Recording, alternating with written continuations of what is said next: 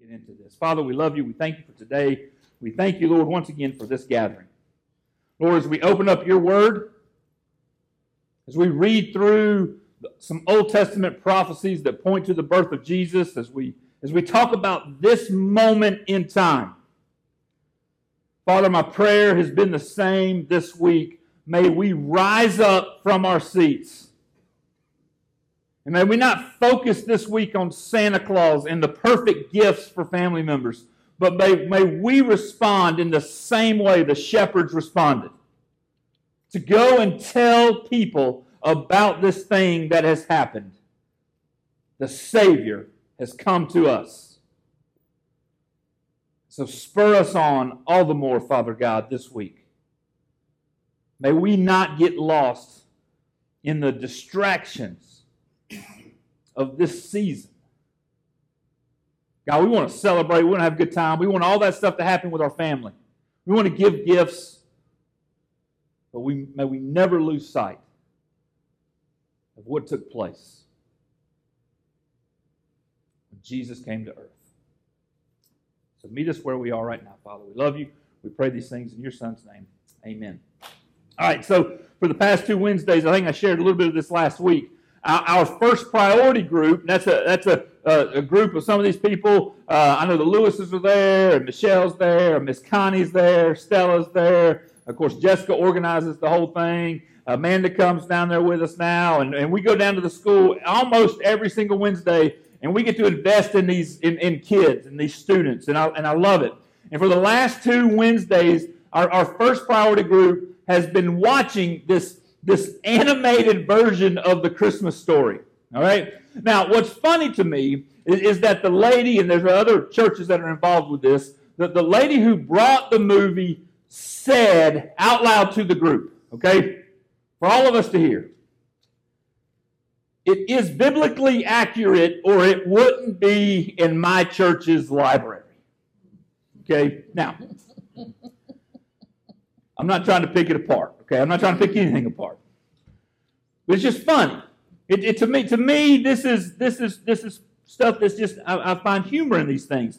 The very first scene of what we were watching, where it started, when, when the angels come and visit the shepherds in the field. Like that's where we picked up on the story in the video. And the angel, and there was only one, the angel looked like I'm like Bo Duke, okay, uh, or Owen Wilson, if you will. I mean, as as pasty white and blonde curly hair as could be. And I'm like, like this is the angel that, that, that came down. Now, now I, I couldn't exactly tell you what the angel looked like, all right, but in my mind, I'm, I'm not seeing Bo Duke.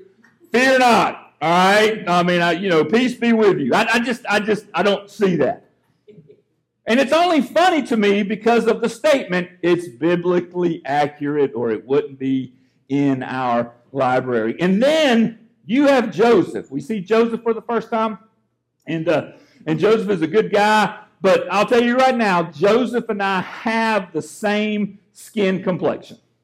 All right, I mean not not like not not, not like pasty white, but not like Middle Eastern dark either. Okay, and I'm like, man, you would just think. I mean, we, we could make Joseph a little bit tanner if we could, you know, a little bit a little bit darker with some darker hair. Of course, he didn't have as much white, okay, as, as what I have. Um, and then you get to the innkeeper, and in the story, you know, Moses and Jerry, Moses and I rushed that, didn't I? Joseph and Mary come walking into town, Mary riding on the donkey. And in the in the in the cartoon, they stop at a couple of inns. Okay, and Joseph knocks on the door, and the door opens, and there's no room for you. And he goes to the next one. There's no room for you. And he goes to the next one. And finally, the third one, if I remember correctly, it's the third one. Um, the innkeeper actually lets him in, and we see the innkeeper. Okay, um, and he's very Irish. I mean, he is he's he, he's as white as white, and he is redheaded, and uh, he looks like a Viking. If you ask me, like I mean, if you hey hey draw me an animated version of a Viking like this guy right here would would would be what we're talking about. Okay, and, and for most, as as most Christmas stories go, Man, we, we like to read through the biblical setting. We like to read through that narrative. And then, and then there's a, there's a few, few details from the Bible that, that we do know for certain. And then, like, we fill in the rest of, of the story ourselves with, with what we think happened. You know, for example, the Bible tells us that at the time of Jesus' birth, there was no room for them in the inn or in the guest house. So, what we assume, we assume that Joseph knocked on the door and he was denied. There's no room for you at the inn. But out of the goodness of the innkeeper's heart, he tells him, Oh, but we got a stable out back. Now, now, we don't know if that's true or not. It might have happened, but, but we're not exactly sure that that's what happened. And so we, we imagine things and we bring things into what we believe about how and where Jesus came into the world. And here's the crazy thing this is a global assumption, right? I mean, it's, it's, it's, it's worldwide amongst different cultures about how we believe and what took place the night that Jesus was born. So I got some pictures I want to show you real quick. All right. Um, we, th- these are some nativity scenes. You're familiar with the nativity scenes, right? Um, nativity scenes, it's, it's the birth of Jesus and who all was there and what all was going on. So, so here's one. Um, uh, anybody recognize this one? Yeah, it's right out there. All right. Now, so so, so you got you, got you got some some some official looking people in uh, the three kings. Okay, the wise men. These people right here. I'll go ahead and tell you right now they were not there. I, I, I can vouch for that one. Okay? They were not there the night Jesus was born. Okay? All right. Unless they came stealthily, did his thing, and then left, and then came back. Okay? All right? Outside of that scenario, they weren't there. All right? And then, does this one even have Jesus? Because at one point in time, Jesus was being hidden. Is Jesus yeah, Jesus. I don't even think Jesus is here because Jesus been somebody took Jesus and hid him. I love the angel over there on the right hand side, kind of peering around, like, is everything okay? Just checking in on you guys. Okay, like so. So this is our nativity scene. Uh, you got Mary down there. Uh, I'm assuming that's Mary. She's doing her thing, and for some reason, Joseph is already. He's just holding a lamb. Okay, I don't. I don't know what that. If that's Joseph, uh, well, I don't know who that is. That may be a shepherd. Shepherd. Okay. And then there's Joseph standing right there. Okay. All right. That's that's one. What's the next one? These are from around the world. Okay, this is from Haiti. All right. So from Haiti, I, I got a I got a friend, John Lancaster. They collect these things from around the world. Um, it's it's all well and good until you're somewhere around the world and you're on a mission to find a nativity set before we head back. Um, and so this is one right here, uh, and and you see their depiction of the nativity scene. I mean, we got a coconut, right? And all the players are still part of the scene. What's the next one? Mexico. All right? I didn't even know they had shiny aluminum in Mexico, but that's where this one's from. And again, you see it. You see their, their version of this. And, and all the versions have pretty much all the same major players in it, right? I mean, you got the wise men, the kings, they're there.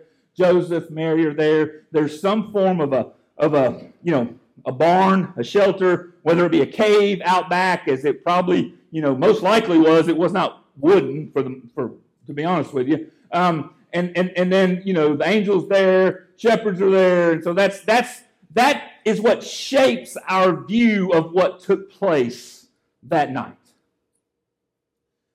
And before we go on, I just want you to know, like, I'm not here to bash nativity scenes. Okay?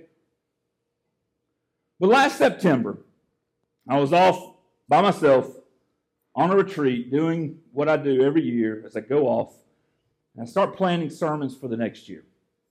I've been gone a few days already. And last September, I was reading through the Christmas story, the one in the Bible. In the verse from Luke chapter 2, verse 12, is what stood out. This will be a sign to you. You will find a baby wrapped in cloths and lying in a manger. Now, like you, I've read this verse hundreds of times. I've heard it recited in, in plays. And, and I never thought once in any of this why a baby wrapped in cloths and lying in a manger is the sign. Like that's the sign to these shepherds out in a field that you're going to find a baby and he's wrapped in cloths and he's lying in a manger. And the baby just so happens to be a Savior. He's been born to you. He is the Messiah. And here's how you know you got the right baby he's wrapped in cloths, lying in a manger. And what's interesting, if you keep reading, you will find that the angels did not command the shepherds to go look for this baby. After the angelic experience, the heavenly host comes down, they sing. They were curious enough, they left the flocks to go and check out the news. Is this really taking place tonight? The sign a baby wrapped in cloths and lying in a manger. In a predominantly agrarian society where most people will have livestock sheltered in some form of stable, where do you start looking for the baby? I mean, like, like, like, it's not like there's just one place in town that has a stable with some livestock. This is an agricultural community. Just like most people in our society have garages. Most people had a place to keep their livestock safe at night. So, where do you start looking? You start going door to door? Uh, excuse me, do you happen to have a baby in your stable? If so, can we look at it? Uh, nope, he's not wrapped in cloths. Must not be the right one. I mean, I mean, like, like, like, like, like, how does this go down? We got to do another one. Is there a baby here? No, there's not a baby here. I mean, why just why wasn't the sign, hey, you'll find a baby with his mama and daddy, and they're in a barn? Like, is that not sign enough in, in a super small town? I mean, because Bethlehem is not a metropolis. But, but Bethlehem is, is, is no bustling town. Think Danville. Okay? Think, think very rural, small town. A couple of thousand, maybe because of the census, maybe 2,000.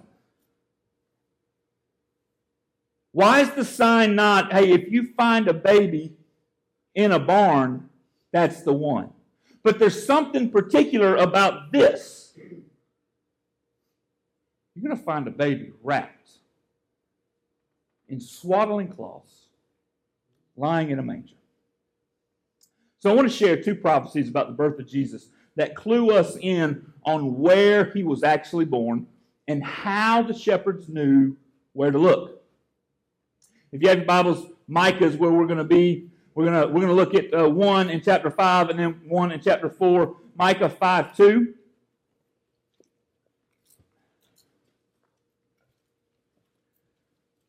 But you, Bethlehem Ephrathah, Though you are small among the clans of Judah, out of you will come for me one who will be ruler over Israel, whose origins are from of old, from ancient times. Now, now this is very interesting when you start doing word studies. Bethlehem Ephrathah was actually an indicator for us to a little more specific area of Bethlehem. This was considered the country, or it was considered like the agricultural district. And historians have said that it's about a Roman mile outside of Bethlehem. Now, a Roman mile is not our mile. Okay, a Roman mile is the equivalent of about 3,000 feet. So it's not a, a major distance. Okay, you can certainly walk there 10, 10 football fields for those of you that, you know, need a little help with that. As I said already, Bethlehem was a super small town. And so this Ephrathah, That word is an important clue because it's not Bethlehem proper, if you will. It's just outside of Bethlehem, still considered Bethlehem. Just like I have a Decatur address. All right? Now you turn onto my road, to the right is Trinity, to the left is Decatur. And you go about 100 yards and you make a sharp left turn, and everything down that way, my house included, is Decatur. But I am not within the city limits of Decatur. Okay? I, am I'm still considered Decatur, but I'm, I'm not Decatur proper. Y'all kicked me out. We're country folk, okay? We're woods folk. We're not city folk. That's, that's what this is telling us right here. This Bethlehem Ephrathah is just outside. It's considered Bethlehem, but it's just outside of where the, where the inn would be, where the guest houses would be, where all the, the, the any, if there was a, a major corporation of any kind, all the businesses would be in Bethlehem proper. This is just outside. Now, here's another clue Genesis 35. I'll read this for you. It's up on the screen, I think. Verse 16. Then they moved. Now, this is back. This, this is back in Genesis, right? So this has been a while back. Then they moved on from Bethel while they were still, still some distance from Ephrathah, Rachel began to give birth and had great difficulty. And as she was having great difficulty in childbirth, the midwife said to her, Don't despair, for you have another son. As she breathed her last, for she was dying, she named her son Ben Oni, but his father named him Benjamin. So Rachel died and was buried on the way to Ephrathah, that is Bethlehem. Over her tomb, Jacob set up a pillar, and to this day, that pillar marks Rachel's tomb. Israel moved on again, and he pitched his tent beyond Migdal Eder. The location of Rachel's death is on the way to Bethlehem. It's not in Bethlehem. It's almost to Bethlehem. It's not quite there. It's on the way to Bethlehem. That's what Genesis tells us. And pay attention to verse 21 because this is also a very important clue. Migdal Adair. Now, I have found it pronounced two ways Migdal Adair, Migdal Eder. Okay? I don't know which is right. All right? I'm going to say it Migdal Adair because it just makes me sound more official, I think. Whatever reason. So what is that?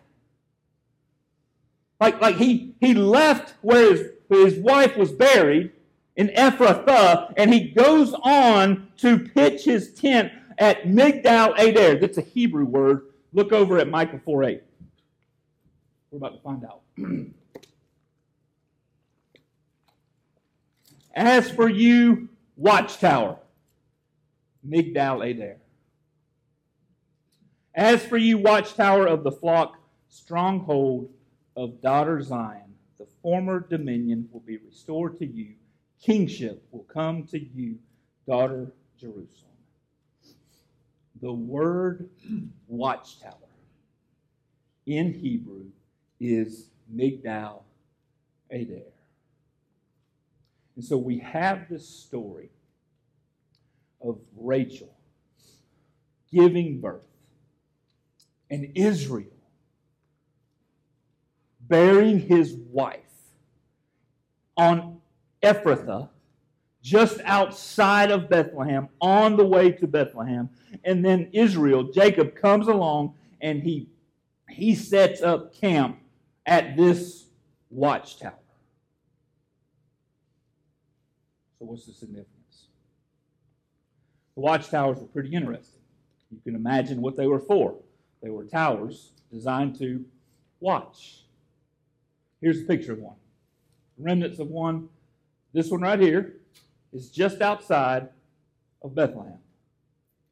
What's known from ancient Bethlehem, this one is about 3,000 paces, I do believe, to the east, which historians tell us is land that a certain king King David used to own. It's not in the Bible. Okay, so I'm not ready to just say that this is the watchtower that, that King David set up over his town, Bethlehem. But historians say this is the land that King David owned, and this particular watchtower is on this property. Now, what's the, what's the part of the watchtower? Watchtowers were built around cities as lookouts for enemies who might be attacking. okay? You get that. We're, we're a small, small town. We, we, want to know, and so they would build them out. They wouldn't build them right here on the edge of town. They would build them out just a little ways, and, and the men would take turns, and, and any kind of military would take turns. They would go out there and they would watch, okay? And if they saw any kind of army coming, that gave them the opportunity to run back to town to notify the townspeople there's an army coming. They could flee, they could do whatever. Then these watchtowers began to take on another role.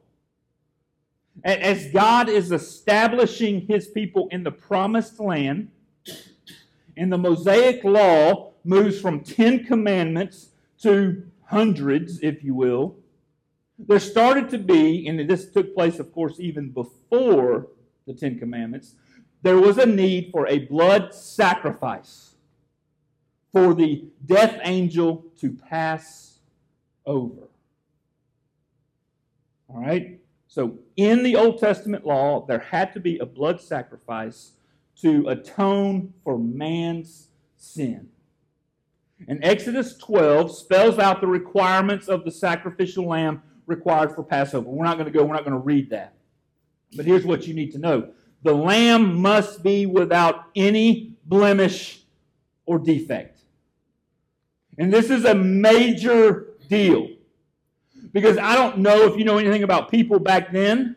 They're just like people right now. We're all sinners. Every single one of us sins. Okay? My, my, my, my sweet, sweet, sweet grandmother She's a sinner. All right? Probably not to the level that I am, but in God's eyes, we're the same. We're all sinners. And people back then, you know what? They were sinners too. And so, in God's economy, there had to be this blood sacrifice to transfer the sins of the people to, to the blood, and the blood would wash away the sins in God's eyes. But here's the thing it had to be a healthy, without defect, without any blemish. It had to be a perfect lamb. And so now you, you know what you know, right? I mean, we got shepherds out in the fields and they're watching these, these sheep. And we've already discussed this in here time and time again. Sheep aren't the smartest of animals. Okay? They'll walk themselves right into a ditch. They'll walk themselves right into a briar patch.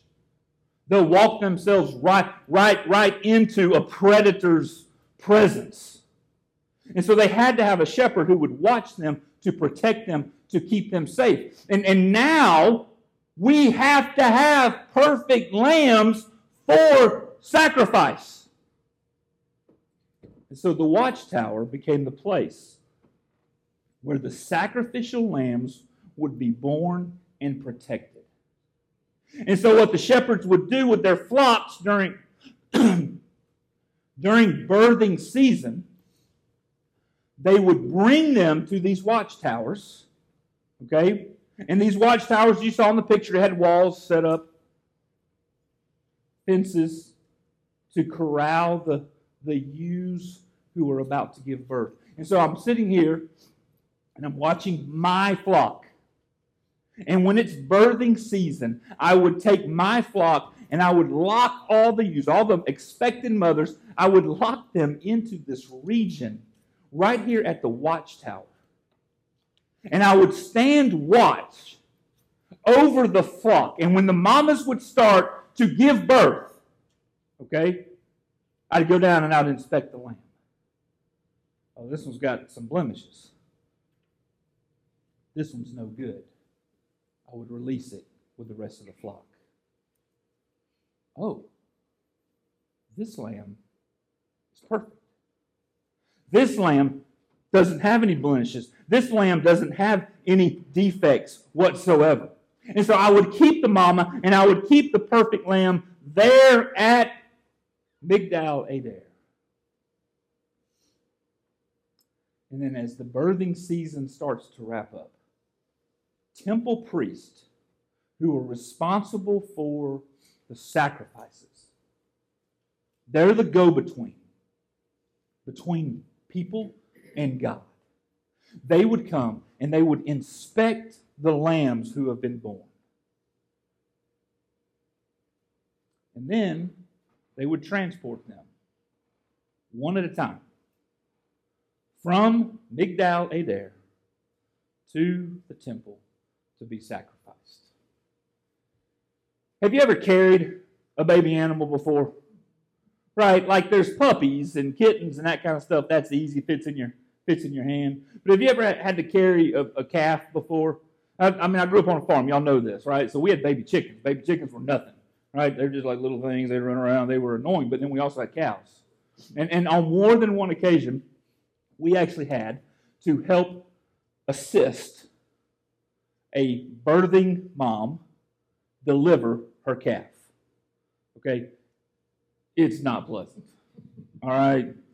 I mean, it's just like, and my end of it was, hey, stick your fingers up the nostrils of the cow, because that's like paralyzing them. It's like grabbing the lip of a bass, right? They'll just sit there, and you stick your fingers up the nostrils of the cow, and it just like paralyzes them. Like they stay right there. They won't jerk around. Doesn't take a lot of pressure. It's crazy, right? Who discovered that? Who knows?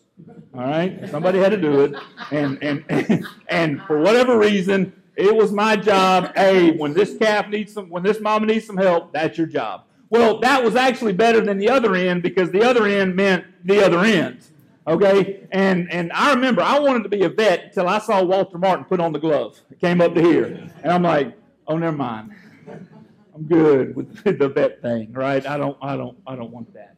And, but but like these babies, I mean, like trying to carry a little baby calf, man, they kick and they flail, and it's easy to drop. Well, I've got this perfect lamb, about 3,000 paces or even miles necessarily to get to the temple to be sacrificed. You know what I can't do? I can't drop it. I cannot risk this lamb being injured. I, I, can't risk this lamb kicking out of my arms or something, kicking me somewhere, and I just naturally react by dropping it, and, and now the lamb gets dirty or something happens to the lamb. So you know what we did? We, we would wrap it up in cloths. We would, we would basically bind the lamb with cloths to keep it from flailing around. Historian Marshall Howard studied and he wrote this when a ewe was about to give birth, she was brought from the pasture into the lower floor of the tower and attended by a priest or shepherd priest. That's, a, that's another conversation for another day. When the lamb was born, it would immediately be swaddled in strips of cloth, possibly, this is being dedicated right here, possibly torn from the priest's undergarments. This unblemished lamb destined for sacrifice to atone for sins, was swaddled in order to protect it from harm and to remain unblemished and to prevent it from being trampled. It would be placed in a manger. This will be a sign to you. You will find a baby wrapped in strips of cloth, lying in a manger. How appropriate. The Savior was born in a place where sacrificial lambs were brought into the world so they could atone for the sins of mankind. So, all we've done today is ruin the nativity scenes in our homes, right? Great. I got this false doctrine right here in my house now. Look here, and we're not trying to do that. We're not. We're not trying to ruin the, you know, the nativity scene market. We're not trying to bring that down, you know, so they're never made again. We're not. We're not curmudgeons around here, okay? I, I, I, please hear me. I'm, I'm certainly not saying, you know, we got to burn all these things, get them out of our houses, that we're living in sin because of some false teaching. That's not what we're saying here, okay?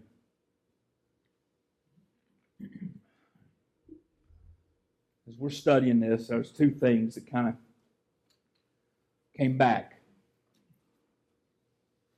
Two things I think that we need to be thinking about as, as we draw closer and closer to Christmas. The first is this, and I think it's hopefully the obvious for, for what we've discussed. The, the focus should always be on the reason Jesus was born. I, I, to, to, to be, he came to be the perfect sacrifice so that my sins can be transferred from me to him and washed away forever by the blood of Jesus on the cross. He willingly became the propitiation for all mankind.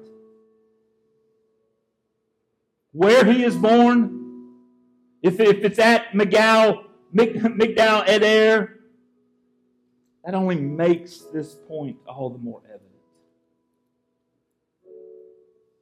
His very entry into this world points to why he came.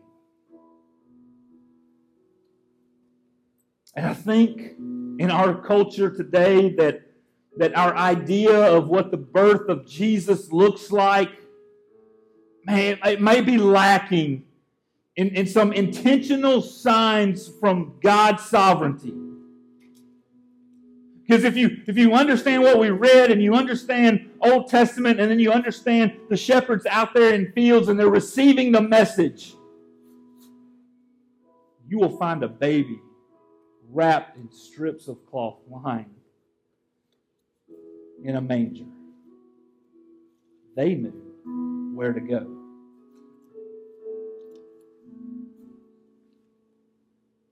So I think and I hope and I pray that our focus is on Jesus and Jesus only.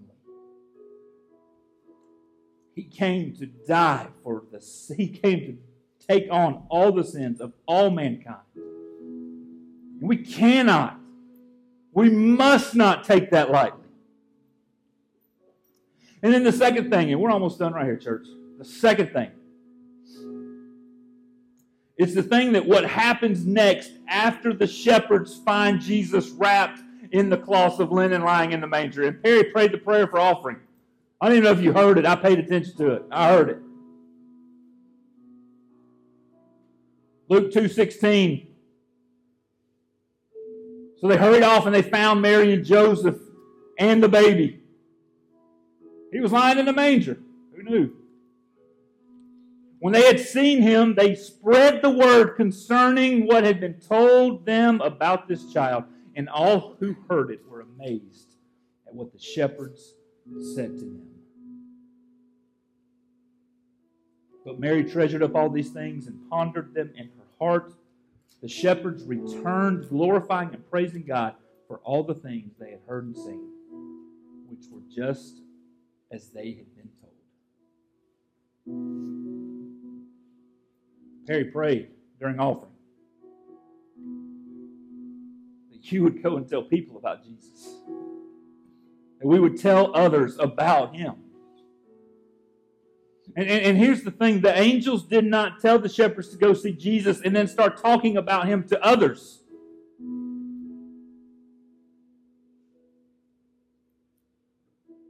They just told them about Jesus.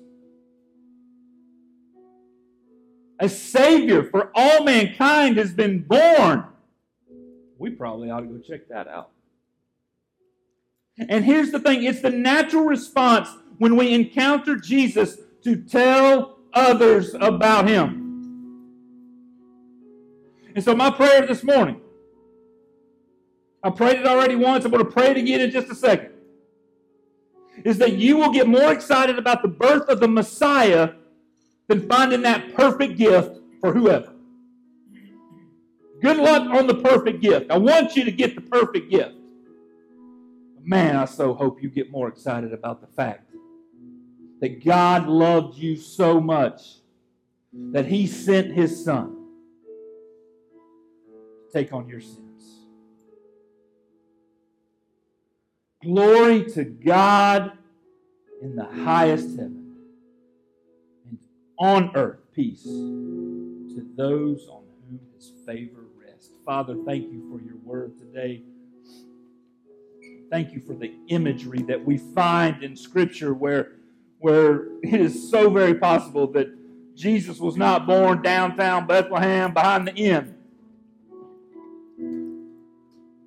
But Jesus was born in the presence of lambs waiting to be sacrificed. Alone. No fanfare. But what a message. What a message to those very simple shepherds who understood the significance of what was taking place. A Savior has been born. He is the Christ, He is the Messiah. And so, Father, as we draw closer every day to Christmas, where, Lord, we're going to get together with family, we're going to travel, we're going to, we're going to eat a lot. We're going to spend a lot of money on presents and stuff of this world. Father, may we get excited as we remember the very birth of Jesus.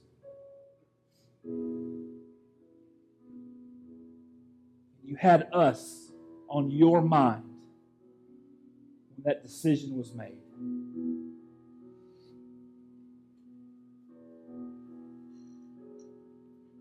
So, Father, may we respond the same way. This week, may we respond the same way the shepherds did and just tell people about Jesus. Thank you for your love.